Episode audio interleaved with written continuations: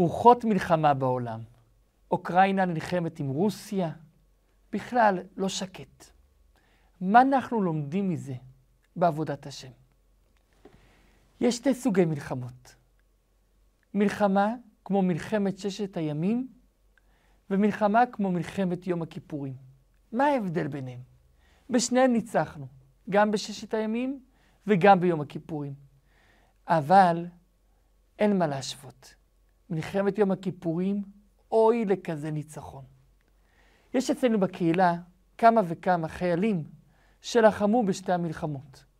מלחמת יום הכיפורים השאירה להם צלקת. מה ההבדל ביניהם? במלחמת ששת הימים אנחנו התחלנו במלחמה. לא סתם, ידענו שהאויבים הולכים להתחיל איתנו, הקדמנו. במקום רק להתגונן, תקפנו ישירות את האויב. ולכן הניצחון היה ניצחון מתוק. במלחמת יום הכיפורים חיכינו. האויב הגיע אלינו, נכנס לשטח שלנו, ואז אפילו שבסוף ניצחנו, זה כבר כישלון. עצם זה שהאויב נכנס לשטח שלך, זה כישלון. ויש הבדל נוסף. כשאדם עושה מלחמה, אף פעם לא יעשה אותה בחצר הבית שלו. כי ברגע שהמלחמה בחצר, זה כבר כישלון. כי הוא ייזהר שהחפץ הזה לא יישבר, שכאן לא יקבל מכה. מלחמה עושים בשטח של האויב, ואז ההרס על חשבון האויב. אותו דבר בעבודת השם. שלמה המלך מביא בחוכמתו שיש שני מלכים שנלחמים כל העת על האדם. מסביר איזה אדמו"ר הזקן בתניא, האדם הוא כמו עיר. ועל העיר יש מלחמה כל הזמן. כל אחד רוצה לשלוט בעיר. מי נלחם? שניים, יצר טוב ויצר הרע. הנפש האלוקית מול הנפש הבהמית. וכל הזמן יש מלחמה. אין מה לעשות. המלחמה זה חלק מאיתנו. אי אפשר שלא להילחם. אדם שהוא לא נלחם הוא כמו עם כבוש. יש מלחמה. והחוכמה היא לא לחכות שהאויב יילחם איתך, כמו במלחמת יום הכיפורים, אלא להפך, ליזום את המלחמה עם היצר הרע, כמו בששת הימים. דוד המלך אומר להושיע משופטי נפשו. לאדם יש שני שופטים, שני מנהיגים שרבים עליו, ואנחנו צריכים לזכור כל העת שאנחנו במלחמה. הגמרא במסכת ברכות אומרת, לעולם ירגיז אדם יצר טוב על יצר הרע. אל תחכה שהיצר הרע ירגיז אותך. אם תחכה שהוא ירגיז אותך, הוא כבר ניצח. תתחיל אתה להרגיז אותו. תתחיל אתה תמיד במלחמה עם היצר הרע. מה הכוונה? כשהאדם מגיע ורואה מולו עכשיו סיטואציה, איזה מצב, והוא מתחיל להתגונן מפני היצר הרע שמנסה לתקוף אותו, הוא כבר הפסיד, כי הוא כבר נמצא בעמדה של חולשה. מראש, אל תחכה, מראש אתה תתקוף, אתה תתחיל. לדוגמה, היצר הרע בבוקר בא לאדם ואומר לו, עזוב, היום אל תלך לבית הכנסת, אל תניח תפילין, השם ישמור. גם אם בסוף האדם ינצח, והוא כן יניח את התפילין, זה כבר כישלון. כי היצר הרע נלחם איתו בשטח של האדם, בשטח הבסיס. כי התפילין לא אמורה להיות מלחמה. אלו דברים בסיסיים שהאדם ברור שהוא יעשה אותם. אדם נלחם על דבר בסיסי, זה כבר לא טוב, זה בשטח שלו. במקום זה צריך להיות הפוך. לעולם ירגיז אדם יצר טוב על יצר הרע. תתחיל אתה איתו. תגיד לו, בוא נוסיף עוד שעה לימוד תורה. בוא נוסיף עוד שעתיים לימוד תורה. היצר הרע יגיד, לא, לא, לא, לא, לא שעתיים, רק שעה, לא שעה, רק חצי שעה. הרווחת. וגם אם בסוף לא ניצחת, אז חזרת לבסיס שלך. חזרת לדברים הבסיסיים שאתה עושה, ועליהם היצר הרע לא נלחם. אבל אם אתה לא תתקוף את היצר הרע, האויב לא נעלם. האויב קיים, הוא מחכה לנו בפינה ומעבר לפינה. אם אנחנו לא נתקוף אותו, הוא יתקוף אותנו. צריכים להיות חכמים. לא לחכות שהוא יתקוף אותנו, ואז המלחמה תהיה בשטח שלנו, על הדברים הבסיסיים, אלא להפך. אנחנו נתקוף אותו, ואז המלחמה תהיה במגרש שלו. הוא רוצה תאווה מסוימת, נגיד לו לא. במגרש שלו תהיה המלחמה. ואז גם אם חלילה לא נצליח, לא ננצח, לא קרה שום דבר. חזרנו חזרה לבסיס שלנו, כי בדברים הבסיסיים הוא לא נלחם איתנו. זה לעולם ירגיז אדם, יצר טוב על יצר הרע. זכיתי לפני מעל עשר שנים ללמוד בישיבה קרוב לציון של הרבי. יום אחד, זה היה ראש חודש, מגיע לשם איזה יהודי מבוגר, לאורך ימים ושנים טובות, דוד קוראים לו. הוא ניגש אליי והוא מדבר איתי. הוא אומר לי, אתה רואה? חסרים לי אצבעות ביד שמאל. אתה יודע ממה זה? אני אומר לו, לא. הוא אומר לי, כמו שאתה שומע על המבטא שלי, אני אמריקאי. גדלתי פה בארצות הברית. בשנת תשל"ד, 1973, כשפרצה מלחמת יום הכיפורים, הייתי פה באמריקה. לא יכלתי להישאר בבית. הרגשתי מלחמה על הבית. לקחתי מטוס, נסעתי לישראל, הצטרפתי למלחמה. הייתי לפני זה בצבא, אז ככה שהייתה לי את האפשרות להצטרף. הצטרפתי למלחמה ונלחמתי ברמת הגולן בעמק הבכה. שמה גם איבדתי את האצבעות מפגז שנורה לכיווני. וכשחזרתי חזרה אחרי המלחמה, הגעתי אל הרבי. אל הרבי מלובביץ' ב-770, ושאלתי אותו, רבי, למה? למה דווקא אצבעות של יד שמאל, איפה שמניחים את התפילין? אני לא יכול לקשור את התפילין על האצבע. למה דווקא אלה הם נאבדו? למה לא של יד ימין? אמר לי הרבי, אתה תכרוך את רצועות התפילין על כף היד. אין לך אצבע, תכרוך על כף היד. הקדוש ברוך הוא מלמעלה יכרוך את זה על האצבע. שאלתי אותו, אבל למה בכלל נסעת להילחם? היה לך פה הכל, מה הרגשת? עזבת ככה באמצע חג סוכות, מה הרגשת? הוא אומר לי, אתה לא תבין את זה.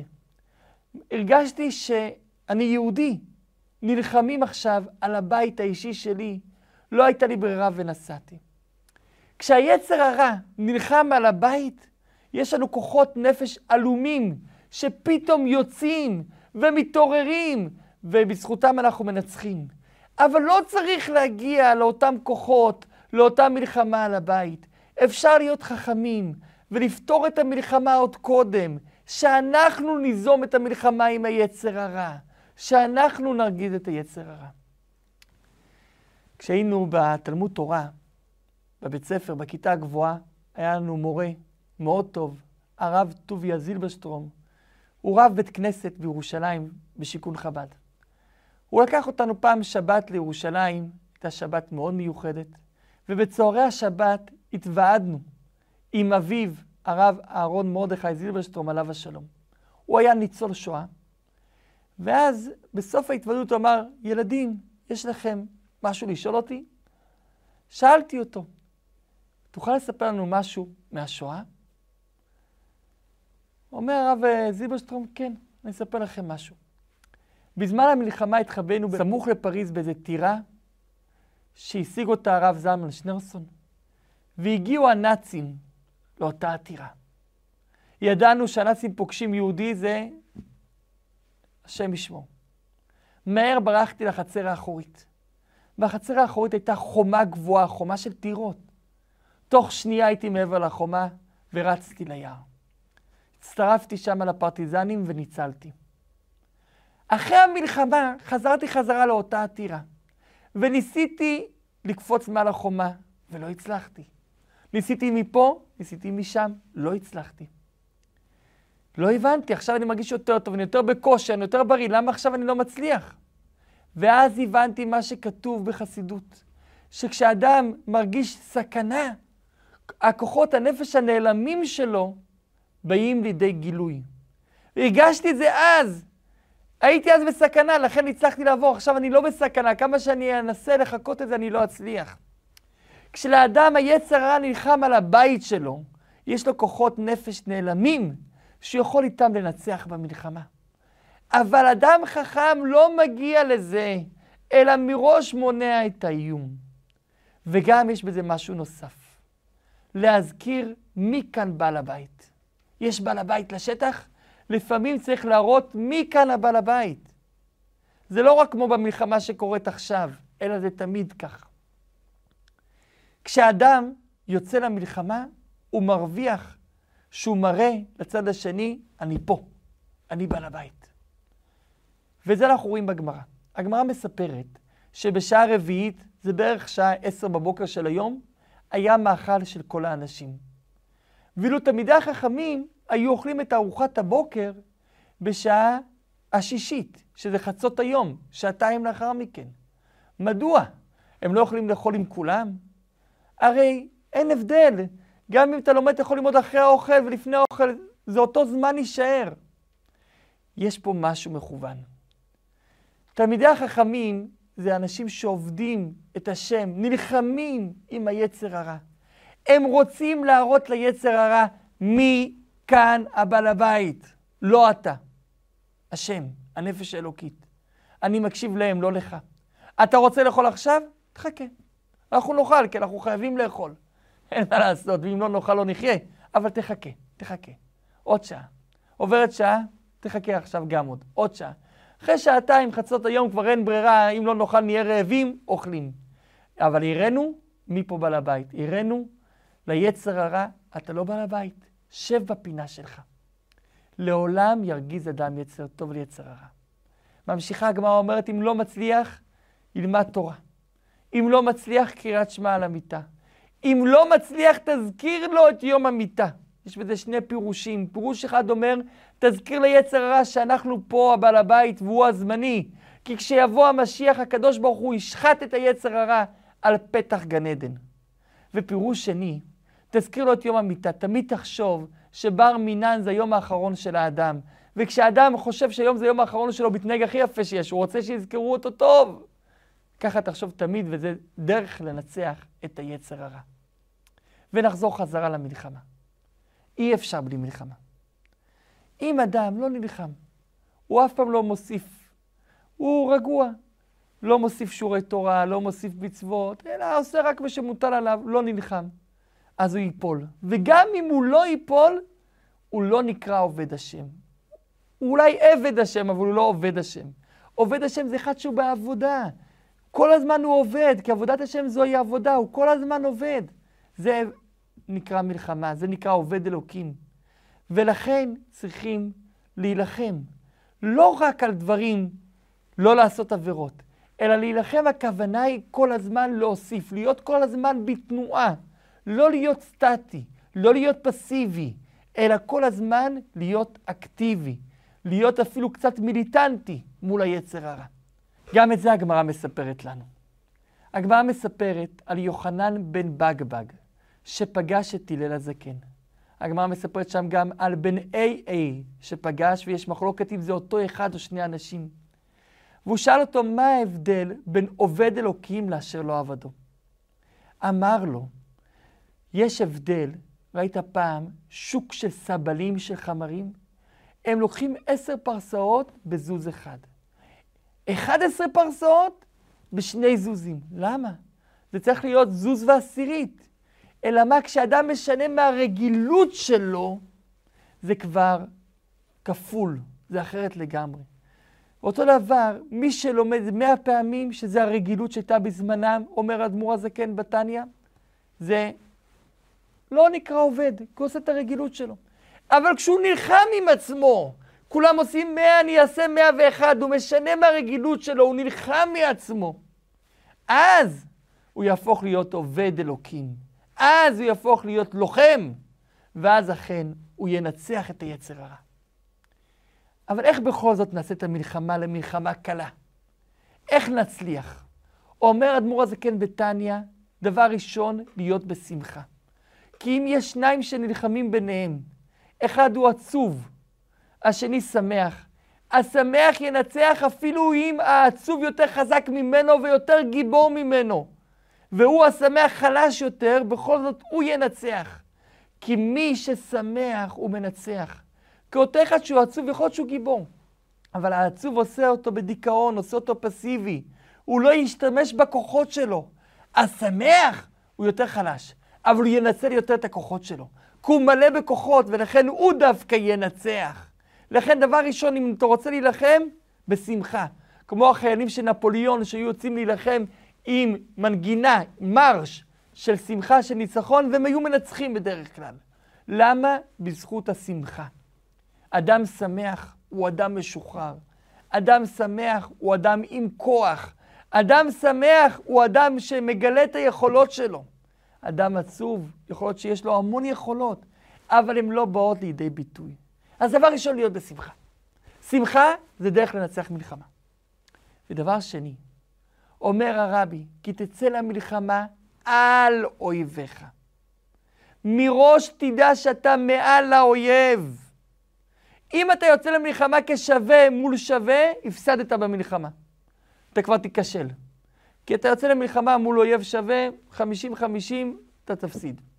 תצא למלחמה על אויביך, תדע שאתה מעליו, תדע שהשם איתך. ונתנו השם אלוקיך בידיך, ושבית שביו. לא רק שאתה תנצח אותו, אלא בסוף הוא יהפוך להיות שלך. הוא יהפוך להיות בשבי שלך. למה? מכיוון שהשם איתך. אז תצא מלחמה על, תדע שאתה מנצח את היצר הרע, ובסוף היצר הרע יהפוך להיות חייל שלך. ושבית שביו. שואל הרבי, אבל יש פה סתירה בפסוק. בהתחלה כתוב, כי תצא למלחמה על אויביך, לשון רבים, כמה אויבים?